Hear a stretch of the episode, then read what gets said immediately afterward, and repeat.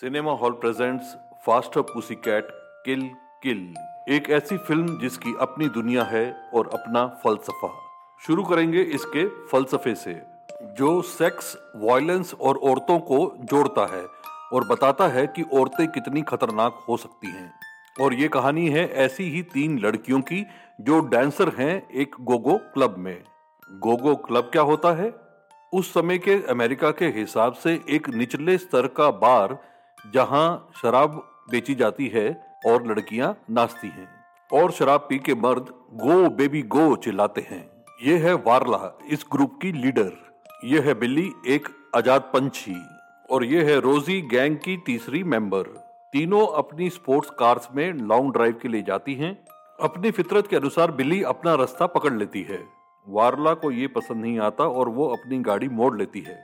और रोजी हमेशा की तरह उसके पीछे पीछे आज़ाद बिल्ली एक नदी के किनारे अपनी गाड़ी को रोकती है और दौड़कर नदी में छलांग लगा देती है। वारला और रोजी भी उसके पीछे पीछे वहाँ पहुँच जाते हैं। बिल्ली पानी में तैराकी का मज़ा ले रही है। रोजी को यह जरा भी पसंद नहीं आता, उसको बिल्ली की आज़ादी से चिढ़ है और वो वारला को उकसाती है। वारला उसे बिल्ली को पकड़कर लाने के लिए कहती है। रोजी भीगना नहीं चाहती, लेकिन वारला की एक तीखी नज़र उसे झुका देती है। यहाँ हमें उन तीनों की केमिस्ट्री का पता चलता है।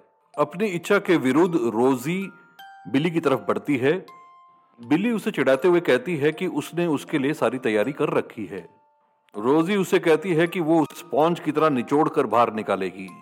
उन दोनों की पानी के बीच में हाथापाई शुरू हो जाती है, जिसे किनारे पे खड़ी वारला बड़े मज़े से देखती है। रोजी बिल्ली को जकड़ने की बहुत कोशिश करती है, लेकिन वो उसके चुंगल से निकलकर किनारे पर आ जाती है। रोजी अपने अपमान को सह नहीं पाती और बिल्ली पर झपट पड़ती है। अब वो दोनों रेत पर हाथापाई करना शुरू कर देते हैं। कभी रोजी ऊपर तो कभी बिल्ली। जैसे ही बिल्ली रोजी पर हावी होने लगती है, वारला आकर उनकी लड़ाई बंद करवा देती है।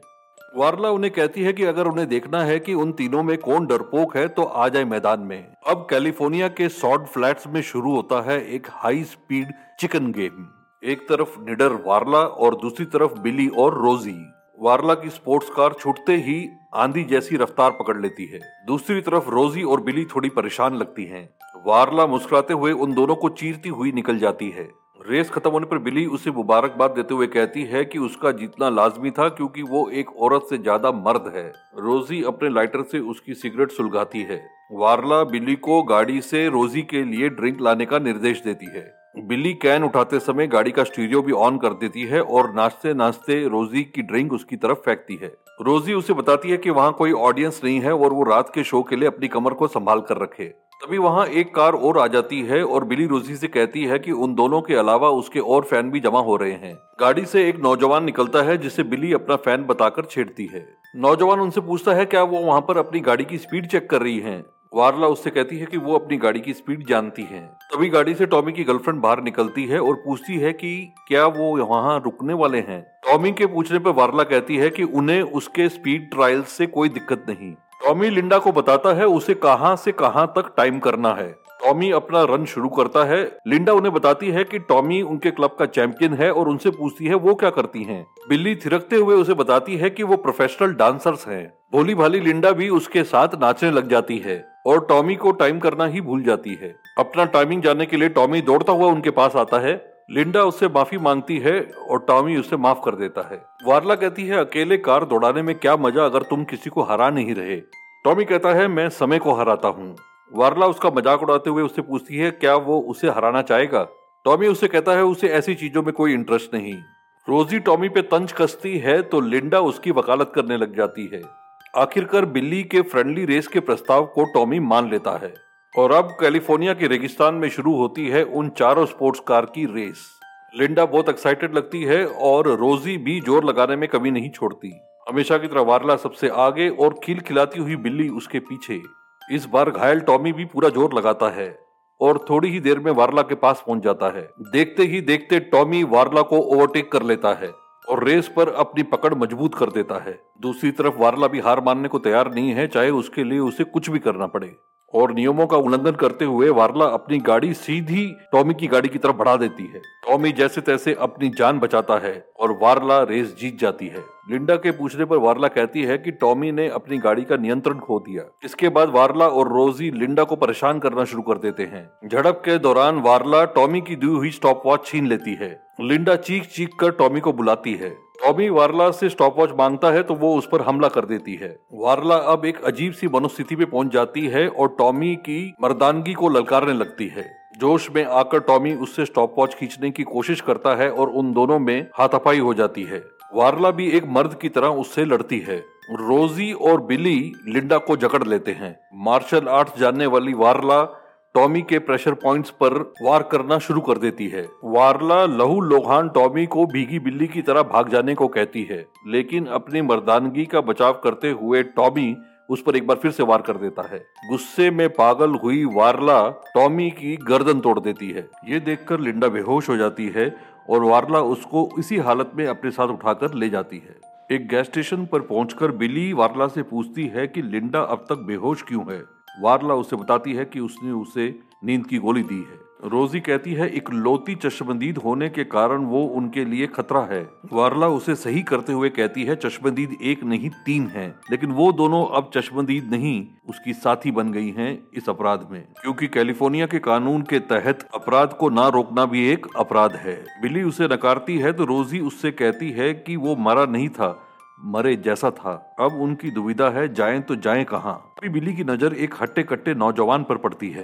पेट्रोल पंप का अटेंडेंट उसे बताता है कि वो नौजवान हट्टा कट्टा ज़रूर है, लेकिन दिमाग से पैदल। और उससे बड़ा सनकी है, उसका विकलांग बाप, जो एक लड़की को बचाते बचाते रेल एक्सीडेंट में विकलांग हो गया था। उस एक्सीडेंट में उसे मुआवजा बहुत मिला, लेकिन औरतों के प्रति उसका रवैया अजीब सा हो गया है कोई नहीं जानता उसे कितना मुआवजा मिला था, क्योंकि उसने मुआवजे की रकम कभी बैंक में जमा करवाई ही नहीं वो सारा पैसा अपने पास रखता है और उसकी किसी से बनती भी नहीं वारला और लड़कियाँ बिना बिल पे किए ही वेजिटेबल के पीछे निकल लेती हैं। उसका पीछा करते करते वो रेगिस्तान में एक रेंच के बाहर पहुँच जाती हैं। वारला कहती है, बुड्ढे के पैसे से वो बहुत दूर निकल सकती हैं।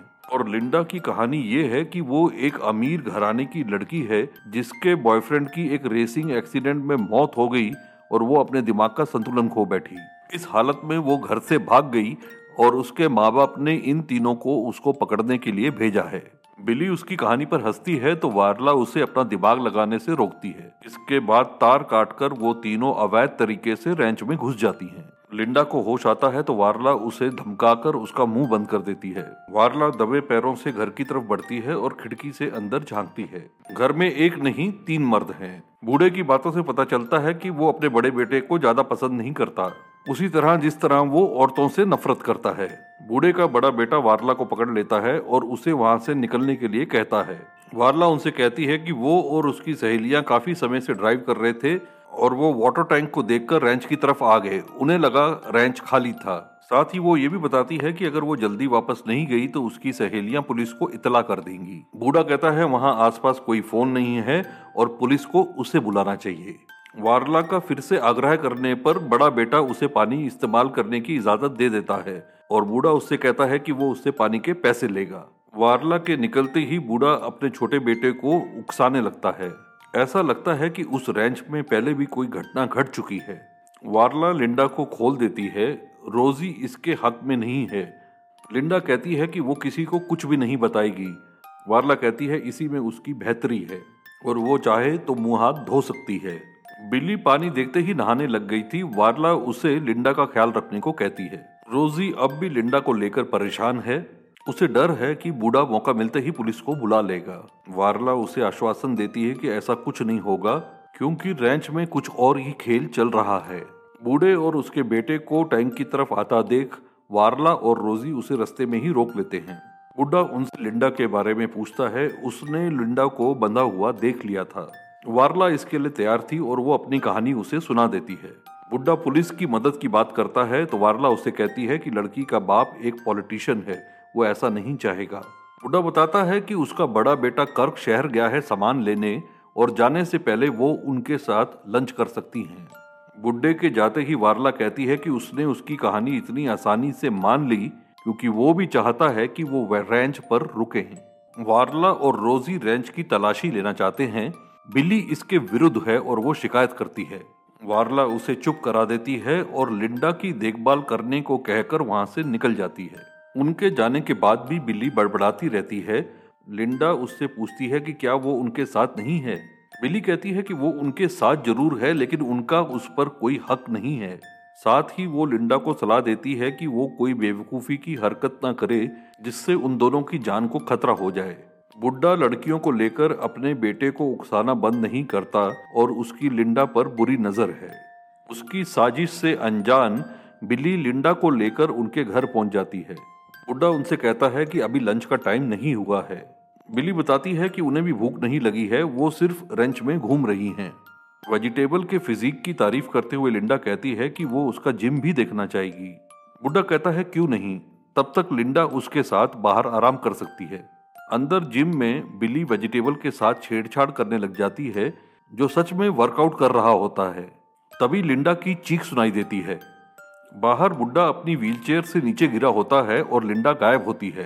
बिल्ली के पूछने पर बुड्ढा कहता है कि लिंडा बहुत खतरनाक है और उसने उसे मारने की कोशिश की। बिल्ली कहती है कि बंदूक तुम्हारे पास है और खतरनाक लिंडा है। वो वेजिटेबल को खींचकर लिंडा को ढूँढने निकल पड़ती है और हमें बुड्ढे की हथेली में लिंडा की कमीज का टुकड़ा नज़र आता है। रैंच से बाहर भागती हुई लिंडा को कर्क मिल जाता है। बिलखती हुई लिंडा किसी तरह से कर्क को अपनी पूरी कहानी सुना देती है। वहाँ दूसरी तरफ़ वारला और रोजी बुड्ढे के घर पहुँच जाते हैं। बुड्ढे की सुनाई हुई कहानी पर उन्हें जरा भी विश्वास नहीं होता। कर्क को घर की तरफ़ वापस जाता देख लिंडा घबरा जाती है। कर्क उसे आश्वासन देता है कि वो उसे कुछ भी नहीं होने देगा, उसे उस पर विश्वास रखना चाहिए। वारला को देखते ही लिंडा के होश उड़ जाते हैं और वो कर्क को बताती है कि ये वही कातिल हैं। कर्क उसे कहता है कि उसे घबराने की कोई ज़रूरत नहीं, ये उसका घर है और वो बूढ़ा आदमी उसका पिता है। अब लिंडा को एहसास होता है कि वो बुरी तरह से फंस गई है। कर्क लिंडा से पहले नहीं मिला था और उसकी पीठ के पीछे रैंच में क्या हुआ, ये भी उसे पता नहीं है। कर्क अपने पिता से जानना चाहता है कि वहाँ क्या हो रहा है, लेकिन उसका पिता भी उसे गोलमोल जवाब देता है। वारला लिंडा को फिर से बांधकर पीटना शुरू कर देती है। रोजी उसे कोसते हुए कहती है, मैंने कहा था इसे पहले ही ठिकाने लगा दो। इसके पास कौन से पैसे हैं? वारला कहती है, यही तो उनकी तिजोरी की चाबी है। उसने बुड्ढे का चेहरा नहीं देखा था? कर्क के दोबारा पूछने पर बुढ़ा उसे वारला की पॉलिटिशियन वाली कहानी सुना देता है और उससे लंच तैयार करने को कहता है। कर्क अपने पिता से भाई के बारे में पूछता है तो वो बताता है कि वो इस समय बिज़ी है और वो बिज़ी होता है बिली के साथ। एक आती हुई ट्रेन की आवाज़ सुन के वो बदहवास हो जाता है। वो बताता है कि ट्रेन की आवाज़ सुन उसका पिता विचलित हो जाता है और उन्हें ये सब नहीं करना चाहिए। रोजी लिंडा को लेकर अब भी परेशान है। वारला उसे ठंडे पानी से नहाने की सलाह देती है। रोजी के और परेशान करने पर वो कहती है कि उन्हें लिंडा को ठिकाने लगाने के लिए कोई अच्छी जगह ढूंढनी होगी और बुड्ढे की तिजोरी को खोलने के लिए उसे कर्क को चाबी बनाना होगा। लिंडा को लेकर वारला बिल्ली को चेतावनी देती है और उन सबको लंच के लिए तैयार होने को कहती है। लंच टेबल पर बुड्ढा लिंडा को छेड़ता है तो वार्ला उसका बचाव करती है और कर्क का धन्यवाद। लिंडा की चुप्पी पर कर सवाल करता है तो बिली कहती है, वो शांत स्वभाव की है। रोजी कुछ भी नहीं कहती, लेकिन उसके चेहरे से उसकी परेशानी साफ़ झलकती है। कर्क के दोबारा चिंता व्यक्त करने पर रोजी कहती है कि वो भी मानती है कि उन्हें जल्द से जल्द लिंडा को घर पहुंचाना चाहिए। बिली लिंडा की लापरवाही पे तंज कसती है तो वो उस पर हाथ उठा देती है, जिस पर लिंडा फिर से चिल्ला उठती है। लिंडा चिल्ला चिल्लाकर उसे कातिल बताती है और वारला उसे मानसिक रूप से असंतुलित। बुड्ढा कहता है, उसके घर में भी एक कातिल है जो मानसिक रूप से असंतुलित है, उसका बेटा जिसने पैदा होते ही अपनी माँ को खा लिया। कर्क अपने छोटे भाई को, अपने पिता को वहाँ से ले जाने के लिए कहता है। कर्क उन्हें वहाँ से जाने का इशारा देते हुए कहता है कि लंच खत्म हो चुका है। वारला कहती है कि जाने से पहले उसे उससे कुछ ज़रूरी बात करनी है। रोजी शराब में मदहोश हुई बिली को लिंडा के पास छोड़कर वहाँ से जाने की तैयारी के लिए निकल पड़ती है। वारला कर्क को अपने हुस्न के जाल में फंसाने की कोशिश करती है और वो फंसता हुआ नज़र भी आता है। कर्क और वारला को साथ में देखकर रोजी परेशान लगती है। रोजी ये सह नहीं सकती और वहाँ से भाग जाती है और वो देखती है कि वेजिटेबल अपने पिता को उठाकर कहीं ले जा रहा है। उसके पूछने पर वो बताते हैं कि बिली बेहोश हो गई है और लड़की फिर से भाग गई है। रोजी वारला की कार लेके उनके पीछे जाती है। अपनी गाड़ी की आवाज़ सुन वारला रुक नहीं पाती। रोजी वहाँ पहुंचकर वारला और कर्क को पूरी कहानी बता देती है, जो अब वेजिटेबल और उसके पिता के पीछे निकल पड़ते हैं। लिंडा का पीछा करता हुआ बुड्ढा अपने बेटे को बताता है कि ऐसी ही एक मासूम लड़की को बचाते बचाते उसका ट्रेन से एक्सीडेंट हो गया था। वारला और कर्क उनके पीछे हैं, लेकिन बुड्ढा लिंडा को पहले देख लेता है। बुड्ढा वेजिटेबल से कहता है कि एक बार फिर से वो पहले की तरह उस लड़की को पकड़ ले। पहलवान वही करता है जो उसका बाप उसे कहता है। बुड्ढा भी गाड़ी से निकलकर अब रेंगते हुए उनकी तरफ़ बढ़ने लग जाता है। लिंडा अपनी जान बचाने की पूरी कोशिश करती है। वारला और कर्क भी उन्हें देख लेते हैं। वारला कर्क को उकसाते हुए कहती है कि वो उन हैवानों के साथ कैसे रह सकता है। मंद पहलवान लिंडा के पास पहुंचकर रोना शुरू कर देता है। कर्क वहाँ पहुंचकर अपने छोटे भाई को संभाल लेता है। वारला कर्क को भड़काते हुए कहती है कि वो उसे कैसे माफ़ कर सकता है। उसका भाई और पिता उस लड़की को नुकसान पहुंचाना चाहते थे। कर्क कहता है, लेकिन ऐसा कुछ हुआ नहीं। कर्क कहता है, वहाँ जो भी गलत हुआ, वो उसे सही करेगा और लिंडा को सही सलामत उसके घर पहुँचाएगा। तभी बुड्ढा उसे बताता है कि उसने गाड़ी की चाबियों को रेगिस्तान में कहीं फेंक दिया है। कर्क गुस्से में अपने बाप पर हाथ उठा देता है और वादा करता है कि वो लिंडा को कुछ नहीं होने देगा। वारला उन्हें अपनी गाड़ी में छोड़ने की बात करती है तो लिंडा उसके प्रस्ताव को ठुकरा देती है। अब वारला बुड्ढे और उसके बेटे की तरफ़ हाथ बढ़ाती है तो वो भी उसके हाथ को झटक देते हैं। उसके वहाँ से निकलते ही हमें पता चलता है कि चाबियाँ बुड्ढे के पास ही थी। वारला रेंच पहुंचकर उन चारों को खत्म करने की बात करती है तो बिली भी उससे अपने हाथ धो लेती है। वारला रोजी से उसका चाकू मांगती है और बिली की पीठ में छुरा घोप देती है। तभी बुड्ढा वहाँ पहुँच जाता है और उन्हें वहाँ से दफ़ा होने को कहता है। वारला कहती है, अब इन दोनों का नंबर है। और रोजी की उसके आगे एक नहीं चलती। पहलवान बिल्ली की लाश देख लेता है और बुड्ढा उससे अपनी शॉटगन लाने को कहता है। वारला उन दोनों को कुचलने की तैयारी में है। पहलवान अपने बाप की बात को टालकर बिल्ली की तरफ़ बढ़ जाता है। बुड्ढा अपने बेटे को बिल्ली की लाश को अंदर ले जाकर पुलिस को इतला करने के लिए कहता है। खतरे को भाप कर बुड्ढा घर की तरफ़ बढ़ता है और वारला उसके पीछे पीछे। उसे अपने पीछे आता देख बुड्ढा अपनी बंदूक की तरफ़ बढ़ने की कोशिश करता है। वारला उसे कुचल देती है बुड्ढे ने अपना पैसा व्हीलचेयर में छुपा रखा था। रोजी को अपना चाकू लाने के लिए भेजकर वारला पैसा समेटने लग जाती है। रोजी बिली की लाश के पास पहुंचकर बिलकते हुए पहलवान से उसे चाकू देने के लिए कहती है।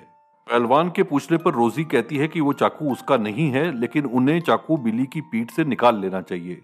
पहलवान चाकू निकालकर रोजी से कहता है कि वो उसका चाकू उसे वापस दे रहा है।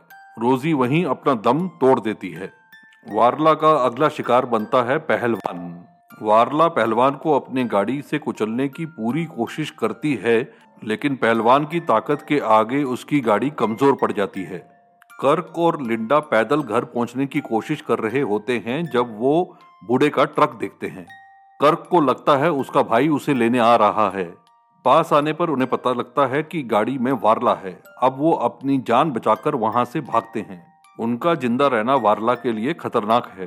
कर्क लिंडा को लेकर रेलवे ट्रैक पर भागना शुरू कर देता है। वारला वहाँ भी पहुँच जाती है। आखिरकार वारला उन्हें घेर ही लेती है।